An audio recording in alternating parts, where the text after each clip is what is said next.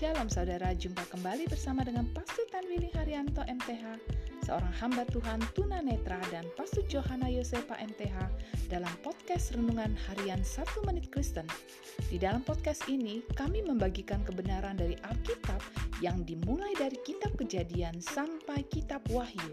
Selamat menikmati.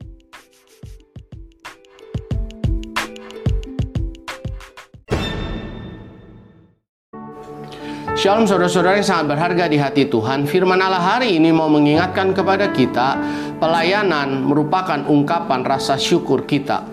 Jika ada seseorang yang tidak mampu dan ia melakukan kesalahan, maka ia harus membawa kepada Tuhan dua ekor burung tekukur atau dua ekor anak burung merpati, yang seekor menjadi korban penghapus dosa dan yang seekor lainnya menjadi korban pembakaran.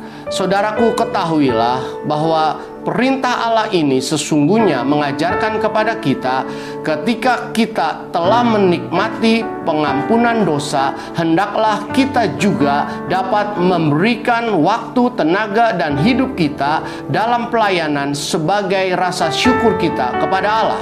Allah sudah memberikan kehidupan bagi kita dan Allah juga telah memberikan kehidupan yang kekal bagi kita. Untuk itu, terlibatlah dalam pekerjaan Tuhan dalam bentuk pelayanan sebagai rasa syukur kita kepada Allah yang begitu mengasihi kita. Amin.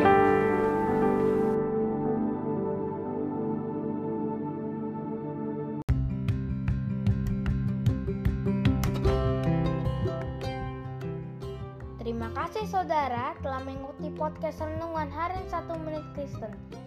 Doa kami, kiranya kebenaran yang saudara terima akan membuat saudara semakin berakar di dalam Tuhan dan bertumbuh dan berbuah lebat di dalam Tuhan.